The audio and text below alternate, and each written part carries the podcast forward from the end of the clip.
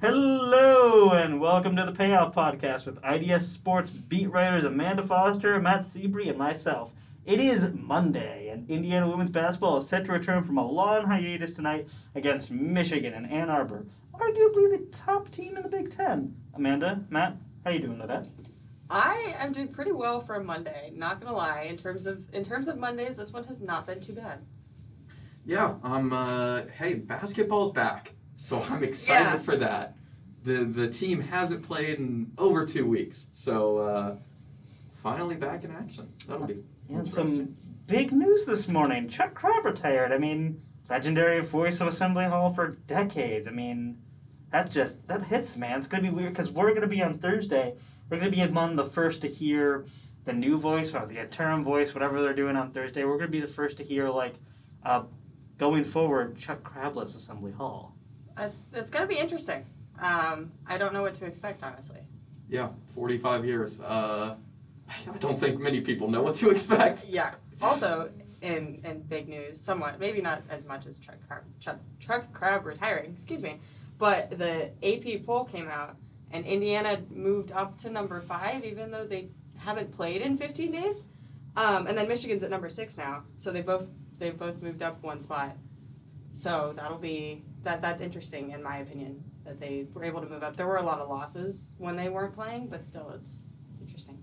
Yeah, Indiana A has not played for what seems like an eternity, and B lost quite possibly its best offensive player to injury for the foreseeable future, and yet it moves up. Thank you, Stefan Kreisnick. Anyway, um, let's talk about Michigan. We cannot really preview this game since it is happening tonight. We don't know what's going to happen at this moment in time. It'll have passed by the time you're listening to this. So what we're going to do is we're going to talk about what it'll look like if Indiana manages to get the win tonight or if they do lose tonight. Amanda, what do you think? Okay. Well, first of all, to set the scene a bit, a little bit, both of these teams have a, multiple win streaks that they want to keep going. Indiana is currently on, I believe, a nine-game win streak. They have a twelve. They've won twelve straight away games dating back to 2020, and they've won 15 consecutive Big Ten games dating back to 2020. So this is a big game for them coming in. If you think about it in terms of win streaks, of course, in general, because it is Michigan and Michigan is very good. Um, but they before they went into the COVID pause, they had a lot of momentum. Be- I think because of those streaks, or partly because of it, um, and so they they kind of have to get that back. I think to get this win, and so if they do get the win, then knowing those streaks are still alive is going to be a really big thing, um, and it would show that they have the ability to work through a 15 day mid season pause. Uh, because that's a hard thing to work through, especially when you have people coming in and out with positive COVID tests. Um, I think a loss, personally, for me watching, and I think for some other fans, um, would not be the biggest deal in the world because of the circumstances, because it is Michigan and Michigan is number six in the AP poll, and because Indiana has not played as a full team in 15 days. That I don't want to make excuses for them, but I not I don't think people should be or will be devastated if Indiana loses. Of course, that depends on how they lose. If they do, if, if it's a complete blowout, that's different. But if they lose by five, six, seven, eight points, I don't think that's going to have earth earth shattering consequences. Awesome. Matt, what do you think? Yeah, I mean, uh, like Amanda said, this is a Hoosier team that's obviously not at full strength. Um, and I think a win here for Indiana over Michigan, I mean, I, I think Indiana could really have a claim at being the best team in the Big Ten if they were to pull that off. This is, I mean, like Amanda said, this is a Michigan team that is on a winning streak. Uh, they're they're good right now. They're very hot, uh, particularly in the Big Ten. On top of that, it's a road game for Indiana, uh, and on top of that, Naz Hillmon is playing. Um, so yeah, I if somehow, despite all of that, Indiana were able to pull off the win, I think yeah, uh, they already have the win over Maryland. They've got a win over uh, Ohio State. Uh, They're probably making a claim to be the best team in the Big Ten um, this season. With a loss, uh, I also agree with you, Amanda. You know, I don't think you can write the season off if they lose tonight. It's this is a good Michigan team, and this is a battered Indiana team who hasn't played in over two weeks.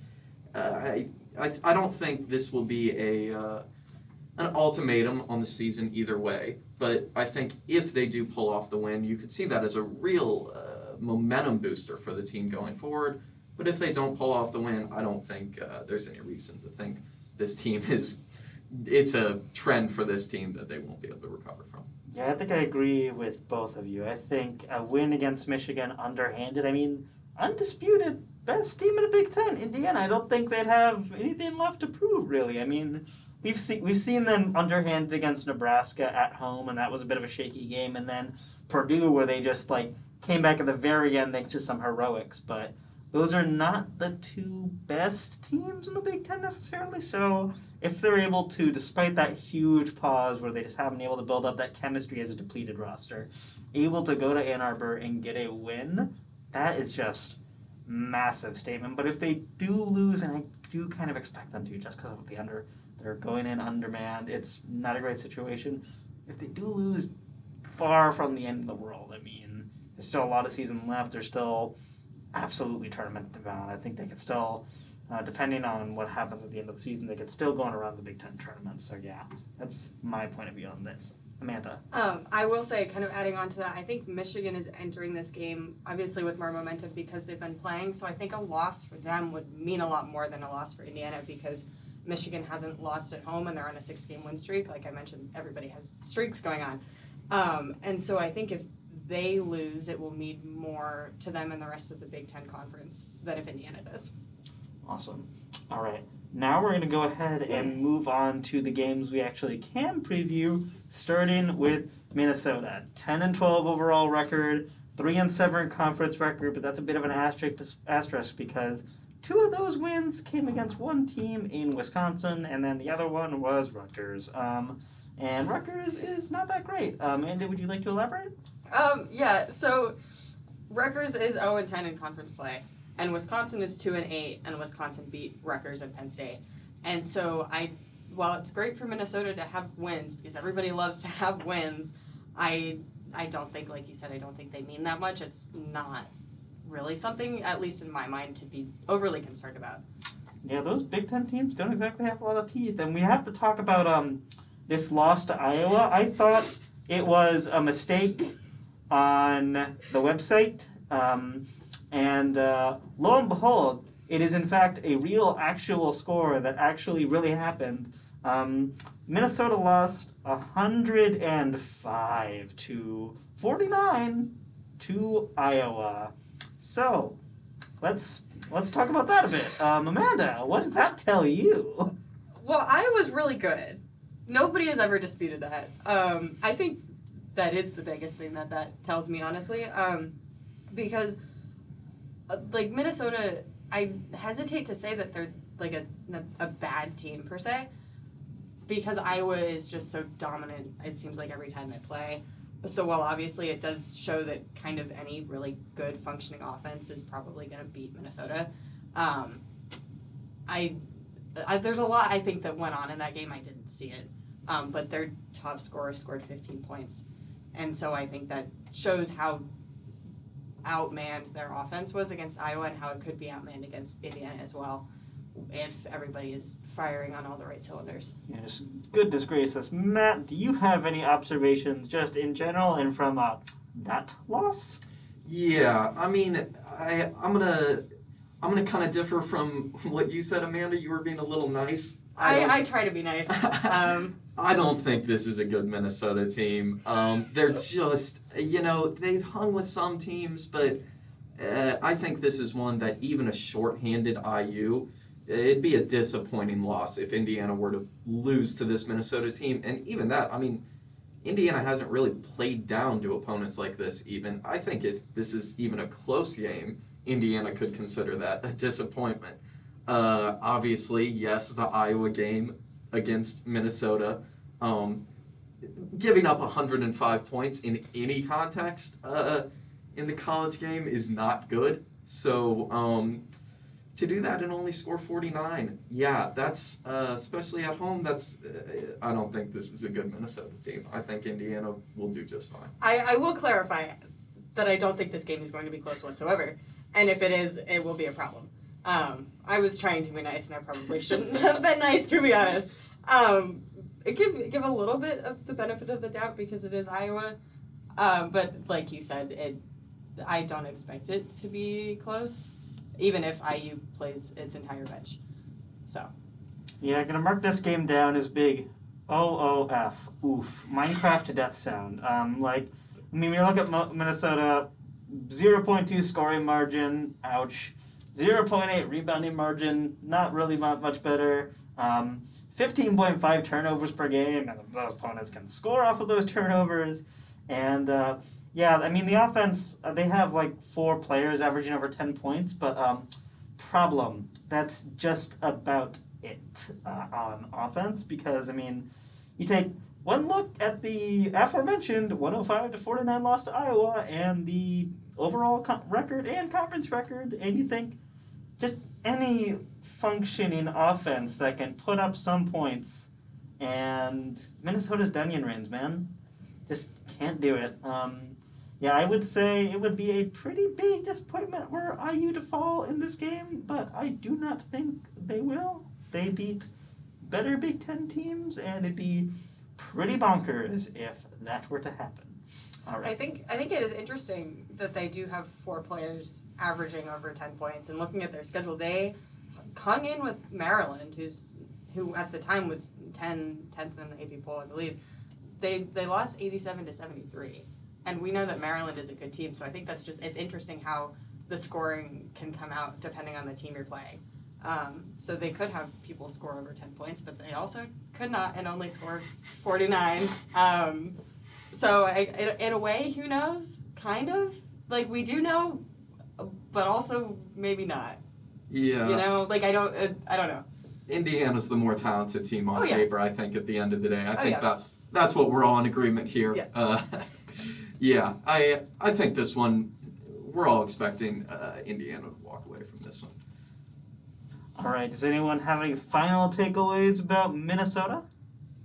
I think it's going to be good for them because who knows how this Michigan um, game is going to go tonight. I think it'll be a good way if they can't find their rhythm and their energy against Michigan, that, then they will be able to find it against Minnesota.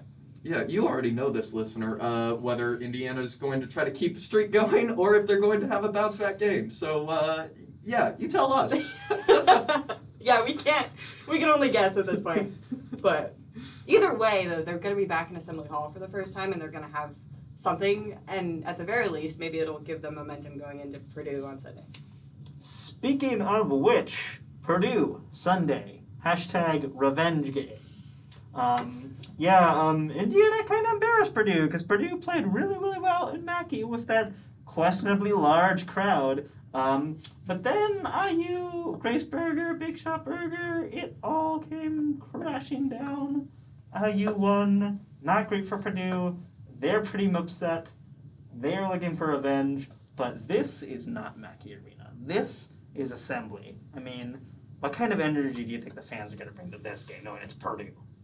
Um, I I really hate to say this, but I don't know because, and I'm gonna try not to go on like a big rant here. However, it's women's basketball and it's at 1 p.m. on a Sunday, and we all know what college students do on Saturday nights, and we know what a lot of college students think about women's sports in general, and if it's worth it or not to go watch them. So I really I hate being a pessimist, but I am gonna be a bit of a pessimist. Um, that I, I first of all, you mentioned the Purdue crowd and the questionable motives behind the very large Purdue crowd. Uh, there's not going to be something like that, I think, for Indiana, and so I think their crowd is going to be smaller, um, kind of without a doubt. And so, the energy in Assembly Hall, I think, is going to be good and it's going to help, but I don't think it's going to be the same as the Purdue crowd in, in Mackey, unfortunately. Yeah, I mean, kind of playing off that, we have seen what a crowd can do for uh, Indiana teams here in Assembly Hall and for Indiana teams when they're on the road, say at Mackey. You know, uh, it's the crowd obviously at Mackey, yes. Uh, there were promotions that incentivized students to go. Indiana is not running those same promotions. It's, I mean, as you said, it's just likely not going to have the same turnout like they did at Purdue. you will still. I still think there will be a good crowd. I still think it'll be one of the better ones of this season. Um, just because it's still Purdue. I mean, this is still IU Purdue basketball. There's, it's there's no love lost here, and uh, you know you put on top of that obviously the revenge game. Purdue barely losing just a few weeks ago uh, to this Indiana team. So yeah, um, I think it'll be a good game. Uh, yeah. Let's talk about what Purdue has done since that loss to Indiana. I mean, they're they've gone two and two in that stretch. They were blown out by Nebraska and Lincoln, so it hasn't exactly been smooth sailing for the Boilermakers. And uh, one thing, they don't have one real standout as a scorer. Like a lot of it is, de- it's decently even across the board. They don't have one star that they always feed the ball to. Uh, Amanda, would you like to elaborate on that? Yeah, I think I think overall, looking back to what they've done since um, since the game against Indiana, you mentioned the revenge game, and I think they're going to come in with a lot of motivation and a lot of energy. Probably especially after that Nebraska loss, you know, like that's going to beat you down, and so you're going to want to come back against a team like Indiana that they played and they know that they can play well whenever, obviously when everything's working. Who knows? Because basketball's crazy sometimes. Um, but I think they're going to come come into it really determined, and so I don't think the losses that they've had since then are going to really be on their minds. I think they're going to be be Indiana at Indiana, nothing stopping us, you know. Um, and I think what you said about the the people, obviously not like a star scorer, um, is going to work to an advantage because they had three people scoring in double digits when they played Indiana last. Um, and so that, that makes it harder for the Indiana defense to kind of focus on one player if you have all of these different people that are going to be able to put up scoring points like that. That's true, all right, Matt. Do you have any observations on Purdue's offense? Yeah, I mean, uh, like you said, they don't have one central thing. This isn't like an Iowa with a Caitlin Clark. This isn't like a Michigan with a Naz Hillmon. This is a Purdue team that is not as good as either of those two teams, but spreads it out much more and clearly can hang with this Indiana team, uh, particularly if Mackenzie Holmes is not back, and we don't expect her to be. Probably won't be. Um, uh, so, I mean, this is a Purdue team that obviously has the talent to hang with Indiana, obviously has the want to, with it being a rivalry game and a revenge game on top of that. Um, and obviously, they're still in a rhythm. Uh, they didn't have, since that last Indiana Purdue game, they haven't had any games scheduled. But they've played four games, as we mentioned. They have a 2 and 2 record. Since that last IU Purdue game, IU hasn't played a game yet.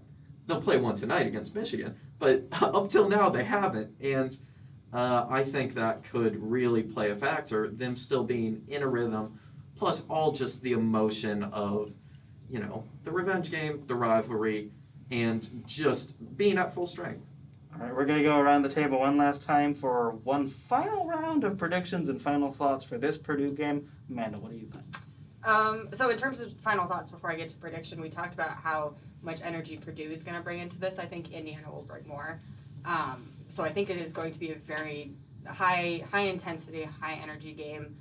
Depend like no matter what the crowd is, um, because we all know that Indiana has just as much drive and motivation to get as far as they can in the season. First of all, but also they want to beat Purdue because who doesn't want to beat Purdue? Um, predictions.